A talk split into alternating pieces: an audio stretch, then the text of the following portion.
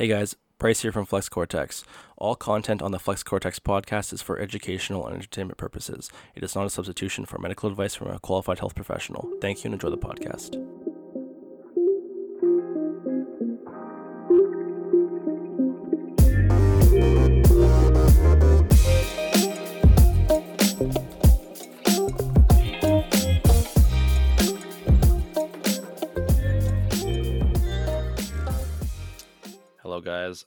Welcome to this week's episode of Flex Cortex. Today it's just me hosting, but we are here with Saluji, and we will be talking about some common misconceptions in the fitness industry. So we'll be talking about specifically some ones that have gained a lot of popularity over time. So we're stoked for this one. Thanks for coming on, man. Oh man, thank you for having me. So today we're going to kick it off with my personal favorite, well, least favorite, the Bosu ball. Let's let's dive into it. The Bosu ball. Uh, yeah, the Bosu ball is, I think, a very popular implement as of late. I mean, looks cool or it's different. It has the aspect of sensationalism people find interesting. I think a lot of newer coaches just like using it to draw attention. I, yeah, I don't. It seems to. I think the essence of it is that people try to use it to simulate a certain amount of instability. And like, oh, you know, doing exercise on this is going to make you more stable because you're using an unstable surface. And I mean, it's at least it's like a solid intention. I think like the benefit of stability is very real, but I don't think the way that they go about it using the Bosu ball is necessarily the best way. hmm Yeah, I think it's more or it's more or less just the the lack of knowledge, right? And people thinking that just because something is unstable, people think that it's training stability, right? Obviously, we know that um well, me and you know that stability is trained in different aspects, right? So you definitely don't have to jump on a Bosu ball, but you could definitely train unilaterally um, and probably get much more of a benefit than doing a lateral raise on a Bosu ball or doing. I've seen squats a lot on a Bosu ball. That's a common one too. Yeah, yeah, I've seen that one a lot too. And I mean, when you think about it, I feel like the, the instability of the Bosu ball, it's definitely an unstable surface. Like that's, you know, that's for sure. But I feel like more than anything, it's just uh, a level of instability for like the equilibrium in your ear, right? Like that aids balance. It's not, Mhm. it's not adding a level of instability to the muscle. So we know, right? You The stability, deviating the center of mass or reducing the base of support because it forces the muscle to stabilize or to resist force. Mm-hmm. Yeah. And so that's different, I think, from just reducing the sense of balance that you have. This is true. Yeah. Yeah, I definitely feel like again though I feel like it's just it's it's a reflection of influencers, it's a reflection of the impact that they have on society, right? And I think that's definitely one of the big things like you'll definitely see like a uh, like a surge in the use of equipment after something's posted by one of their favorite influencers.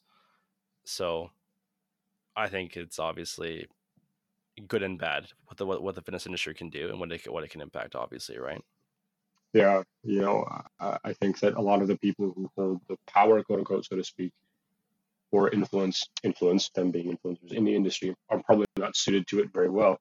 And Mhm. it's it's tough. And we I mentioned this previously, uh, briefly on the episode of stoicism that I just posted. But the idea that fame or you know having an audience will bias you or predispose you and skew your decisions because it becomes harder and harder to make decisions with the genuine interest of people in mind, right? Because you know, power doesn't corrupt, influence doesn't corrupt. It reveals sort of it just reveals what kind of person you are once you have the ability to do whatever you want. And so it shows, it sets apart the people who are interested in money, who just want more followers, want more clients, whatever, want more money. And more often than not, unfortunately as it is, the people in the space are not altruistic, right? Or, you know, their their primary goal is monetary gain or social status, you know, and that that precedes the, the actual benefit or the actual concern that they have for people. And so once that happens, then it, it, it will now turn the sort of information that they provide and it will no longer be, I would say, sound or true information, right? The, the issue becomes maintaining the audience, you know, doing new things that will trigger people so that they tune in and see what they're all about, you know? Mm-hmm. Yeah, for sure. I think it depends on, you know, them realizing that how much power they have and how much influence they have, quote unquote, right? Um, and then what they choose to do with that power or what they choose to do with that influence, right? I mean, they could be putting out a lot of good information, but I think a lot of them are just in it for for the fame, unfortunately, and that reflects a lot on what they post for content because a lot of it just comes down to what they're. I think it's money, right? I think whenever it comes down to it, it's just money. a matter of how much they can make, um, what kind of sponsorships they can get, and that's unfortunately the the realm and the time that we live in. You know, things that aren't new don't tend to garner as much attention because the way that social media has changed, literally, re, you know, rewired our brains is that our attention spans are so small. You know, we don't have as much patience for, you know, things that aren't new. Like we're constantly seeking out a new stimulus in order to sort of keep us going, right? Or on the needle, so to speak. And so, you know, it's repeated, you know, almost ad nauseum. But yeah. you know, like the fundamentals aren't sexy, but they won't work, right? There's nothing new under the sun.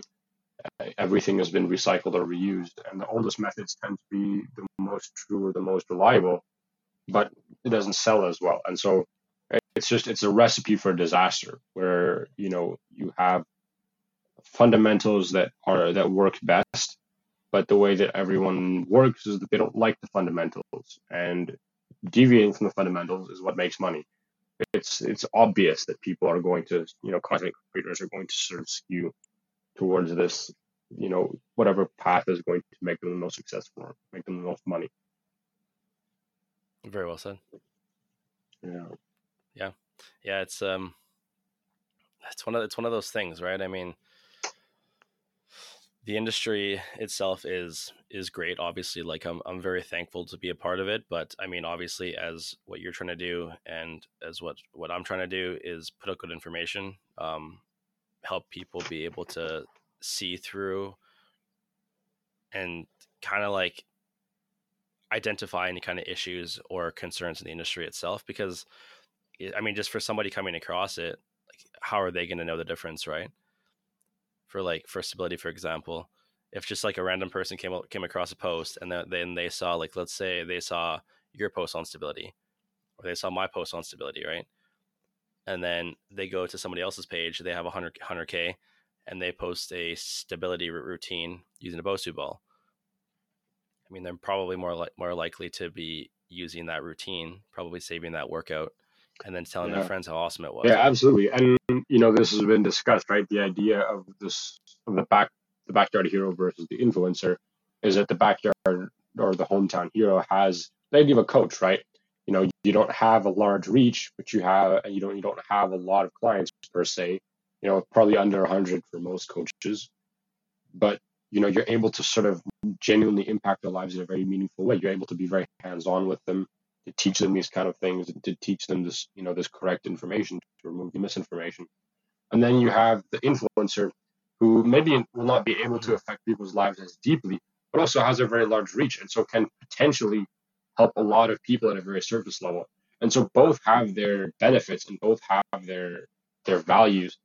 But the issue is that the the influencer position by its very nature is not catered to people who have this predisposition for deep understanding, right? And so for you to enter the fitness industry with the intention of becoming an influencer or to do what influencers do, it's already sort of skewing you towards this path that is, in my opinion, going to be less helpful to people, right? Because the, again, like they're just the very nature of the job is that in order to stay relevant and to get relevant, you know, you need to deviate from fundamental principles. You need to sort of throw the basics out of the window and just find new things that are going to shock people. And so, yeah, just by virtue, and like it's not true for all fields. Like there are fields that are not fitness that the influencer may potentially do well. I, I don't know. I don't know enough about that to really say. But in the but in the fitness field specifically, this is what I think it is, right? Just that you know, wanting to be an influencer, the, the influencer by default kind of needs to scrap the fundamentals in order to be successful. Yeah, for sure. I think it's just a matter of wanting to have an impact and providing value to your followers, right? I think that's the most important thing. Like they should be following you for a reason. They should be coming to your page and staying up to date with what you post for a specific purpose, not just because you're shredded or because you're jacked. So if they're following you because you're shredded or because, you're jacked, I think you're missing the point. It's like it's like what you said before, right? Um, you're kind of missing the whole point or the whole aspect of having social media and being able to actually reach people and uh, make a difference, right? So I do have a lot of respect for um, larger accounts. We'll say larger accounts, right? Larger accounts that have uh, that utilize their resource and utilize their following and actually take that time to actually put out good information um, versus just putting out what gets them likes and views.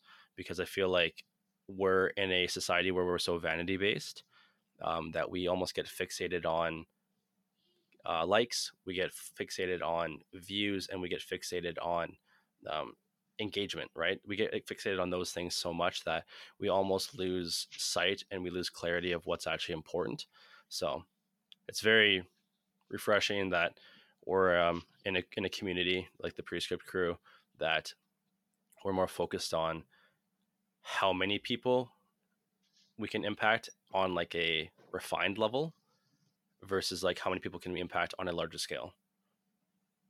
Yeah, and I just I think that again the nature of the influencer and just the way that the, the system or the way that social media is works for those kind of accounts is that you know again you mentioned it right like it's all about how you look it's all about social capital and like the kind of people that influencers reach are the kind of people who lose interest the second the video is longer than like 15 seconds right and so again, like if you're trying to go into the industry to do good and to spread good, but you're taking the path where people's attention spans does not exceed again like it's like 30 seconds, like you're going to have a very, very, very limited amount of benefit that you can bring people, right? Like the uh, like you, you know take any any influencer you care to name, right? Like a large portion of those people follow them because they've distilled things down to this you know digestible quote unquote digestible soundbite this, this quick and easy way to this quick tip to do things. We're not going to sit through an hour of a lecture and take notes about how to move properly. Like that's just not the people that the influencers are going to reach.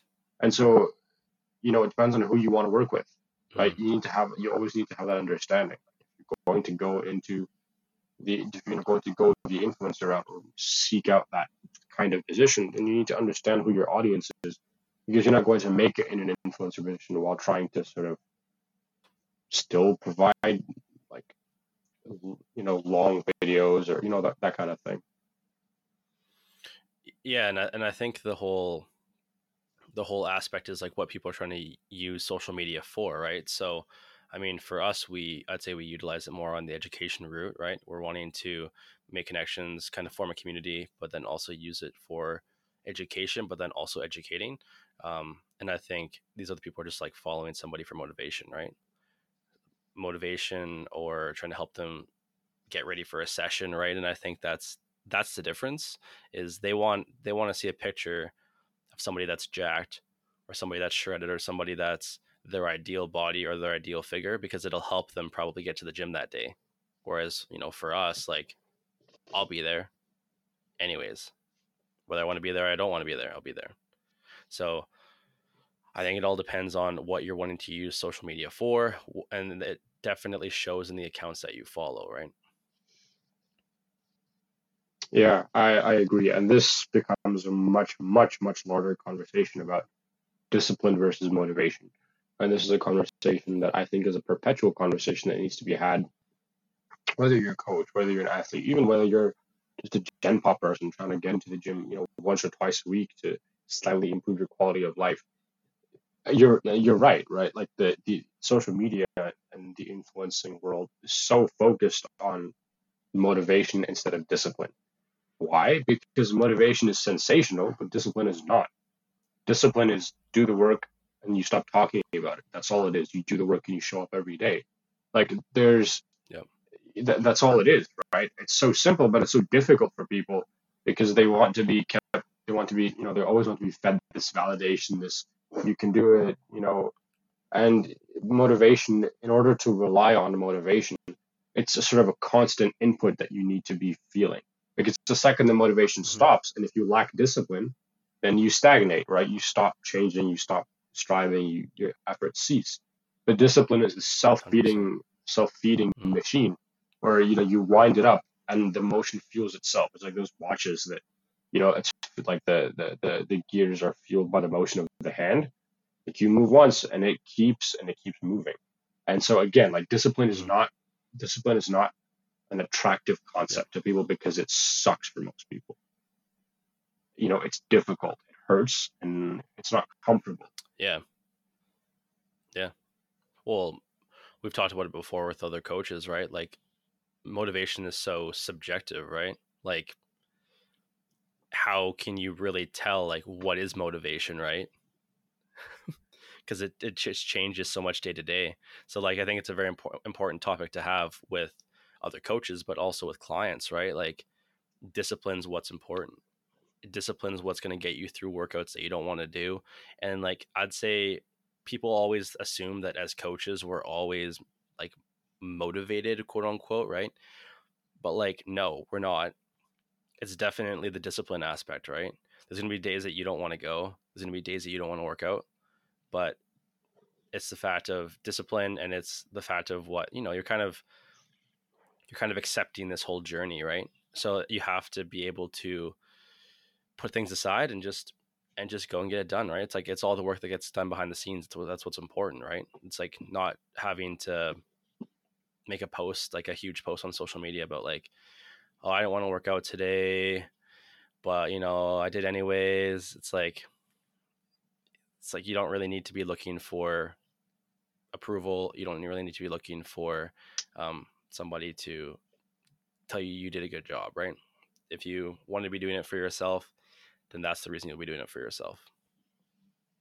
Yeah. And, you know, I think you had a very good point there. Motivation will not get you to your goals, but discipline will, right?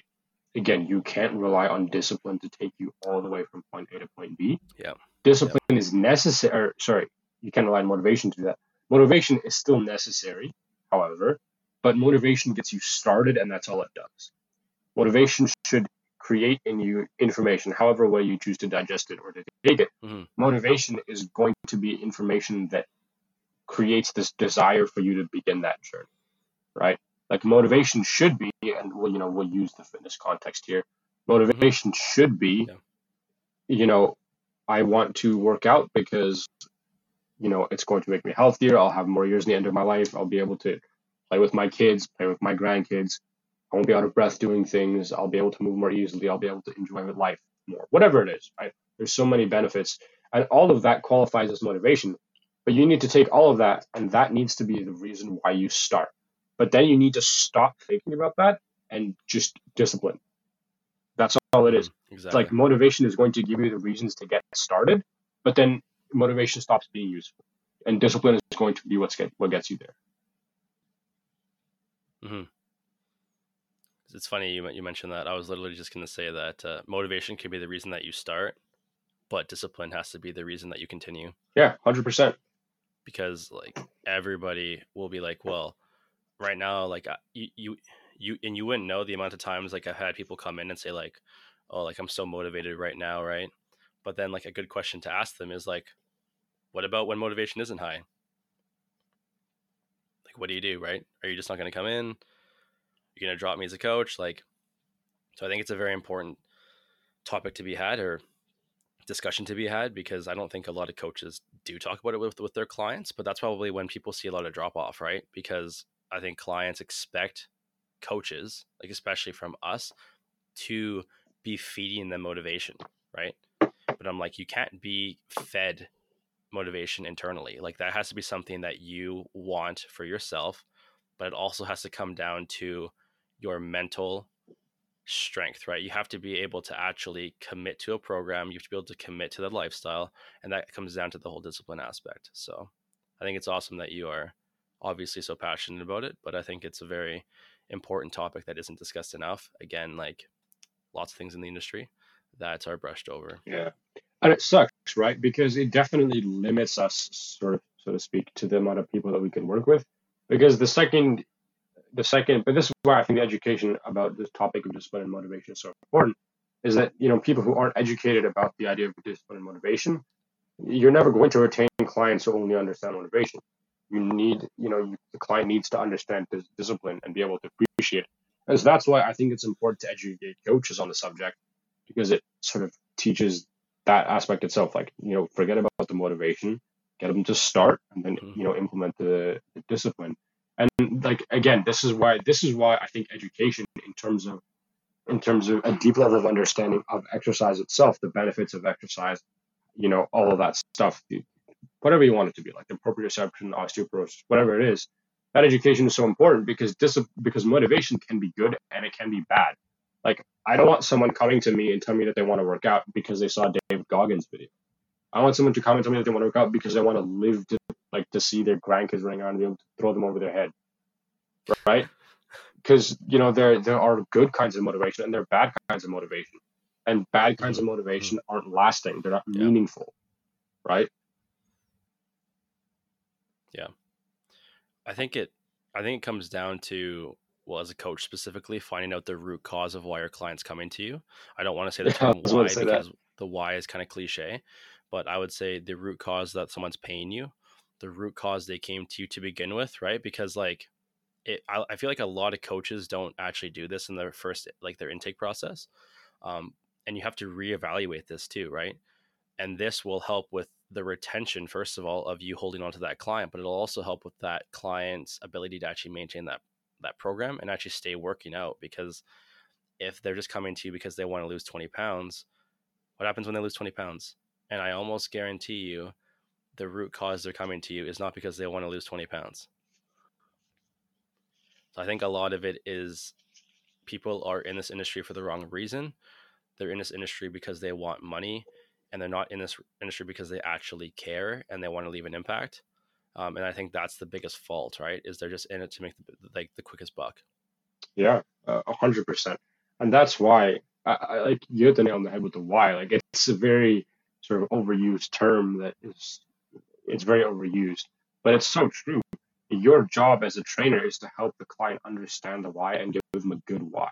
That's my opinion. And a lot of people disagree with me. Some people will say that no, your job is only to provide them what they ask you for, and that's it. I don't think so right? And we talked about this last time. Like my job as a trainer is, doesn't stop at physical benefit. My job as a trainer is to provide them with something meaningful, right? And so within that conversation is the idea of a meaningful why. So for example, like basic thing, right? Like appearance isn't forever. Looking looking better, I don't think is sufficient reason to start working out. I don't think it's a good reason at all. Like it's it's a it's a reason that's real. I think it isn't necessarily bad. Uh, take that back. It isn't a bad reason, but it's bad if it's the only reason. And so your job as a trainer to say, no, no, no, no. It's not only about looking good. It's about this, this, this, this, and this, and be able to educate them properly on the correct reasons for motivation or the correct aspects of motivation that matter. And then you start. That's what I think. Yeah, I feel like I feel like a big a big issue is typically just with the industry itself is that people aren't oh like they're not like I said before, they're not in it for the right reasons, right? Like they and and also they don't they don't know their reason why they actually started coaching. I think a lot of people think that they're just counting reps and sets. And you know, maybe you are, but I think the sooner you realize that you're doing a lot more for that person, like I mean, you're helping them with like lifestyle changes, you're helping them by just being their support network, you're helping them by, um, you know, being their educator or their teacher, and you're helping them by obviously the reps and sets in the program. But I think the sooner people realize that you're taking on a pretty big responsibility when somebody hires you as a coach, um, and then it also affects the quality of that service, right? So I, I feel like you're definitely missing out on a lot of potential if you're just giving them like a program and being like, here, man, this is it. So I feel like the sooner you actually, and it's then it's the whole talk about like, you know, coaching people and programming computers, right? About the prescript thing. So I think the sooner that a lot of coaches realize that, um, the industry itself will be you know filtered properly and i think there'll be a lot of coaches in here that are want to be in here for the right reason Yeah, and okay, I personally think that there should be a much higher barrier of entry for a coach in order if you want to be a good coach. Like if you got into coaching and started in the industry just because you like the reps and sets, then all you're going to be all you're all you're going to be able to offer to clients is just reps and sets, right? Unless you have a solid backing behind what you do, you have an understanding of the more mental side, the psychology of it, and there's genuinely a meaningful reason, you know, that brings you to do what you do, mm-hmm. then only and then and only then can you instill within the client a deeper sense of purpose and be able to elevate them to a higher level beyond again beyond just reps and sets. And again, like this is this is a this is a controversial take, I'm sure. Mhm. You know, a lot of people only a lot of people don't have the capacity to look deeper because for them working out was something superficial and they're scared to make it more than that. And as a consequence, in my opinion, you know, they may they may struggle to provide a very positive and meaningful service, right? Or they may struggle with to to and this is they, they may struggle to create happy clients long term, right? And again, take this all with a grain of salt. This is a lot a lot of this is just conjecture in, in my opinion, but Mhm, you know, sure again, if it's all reps and sets for you and it's nothing more, you can give the client reps and sets and they may change and they may improve superficially and physically. But again, that's not why I do it, right? That's not all of why I do it. And that's not the be all and end all. And so, like, if that was how I did things and I only improved my clients' reps and sets and that was it, I would say that I failed as a coach, right? But again, it's, you know, to each their own, right? To each their own way of doing things, motivation. Yeah, agreed. Yeah. Uh, yeah i think i think that's why that's the benefit of tracking so many different metrics right? Is um the more metrics you have the better because it just shows how many different areas you can improve with them as their as their as a client right? So i think the more metrics are the better in that in that regard but also like you said we're we're more than just like coaches. We're more than just like counting reps and reps and sets. As much as people think that uh, we're counting reps and sets then i you know i think it's just a, a lack of a lack of information in the industry itself. But then it's also just like you can tell when somebody's passionate about what they do. And i think if somebody isn't passionate about it then they're more likely to just assign reps and sets and like they're probably lacking on the communication aspect but you also have to take some some fault and some blame if your client doesn't succeed in that sense because they're coming to you for your expertise right so obviously you know it's not 100% on the client or 100% on you but if you didn't meet them halfway or if you didn't fulfill your end of the deal then i think you're failing them as a coach Yeah, absolutely. Yeah and to to bounce off that too like i think a a lack of passion definitely reflects the lack of programming um, in regards of like structure. So I, I do feel like people try to reinvent the wheel when they're not confident in their ability to coach because they're trying to like wow that client and get that like that wow aspect.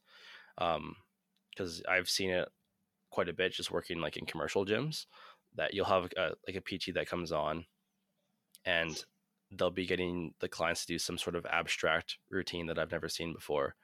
And it looks like it's from a movie or a stunt double fight scene or something. Um, and I, I, I do, I do just think it's a, it's a topic that's worth discussing, right? Just because it's, uh, it's one of those things. Yeah, for sure. And again, it's such a personal field that has such a such a great degree of impact on people's lives, and again, their livelihood, their mental health to some degree, depending on how deep you get into it.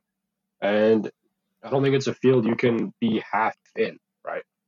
You, Mhm. you can't you can't take people's physical health into your own hands, and to a larger degree, their mental health, their emotional health, and only be half in. I don't think it works that way, right? I don't know. No. yeah, and if you are half in, like, why are you in this industry then? Exactly. And that's the biggest question you have to ask yourself at that point in time, right? Is like, there's lots of other stuff you can do. Um, there's lots of other careers you could jump into. So if you're not in this because you care about people, and if you're not in this because you want to make a change, then maybe it's time to try something different. Yeah, I agree. If you want money, choose a safer profession, a nine to five. That's all you're after. Then I don't think this is the right place for you, in my opinion. Yeah. Yeah. No, man, it's a, it's a, it's a very, it's a very important thing to discuss. So I'm, I'm glad that we talked about it today. But uh, I think that pretty much wraps it up. We'll keep this one Short, remotely sweet. short-ish, still half an hour, but but again, man, it is always a absolute pleasure to have you on. I think today's topic was really important to discuss, especially for any new people wanting to get into the industry itself too. Um, just the biggest thing is make sure that you're educated. Make sure that, and I always tell you, I always tell new PTs this because new PTs always ask me like, "What's the best course? What's the best cert?" When it comes down to it, there really is no best course or best cert to get into training. Just keep an open mind. Realize that you're like this size. Realize that you have so much to learn and Mhm. so much room to grow as an individual and as a coach getting into this industry.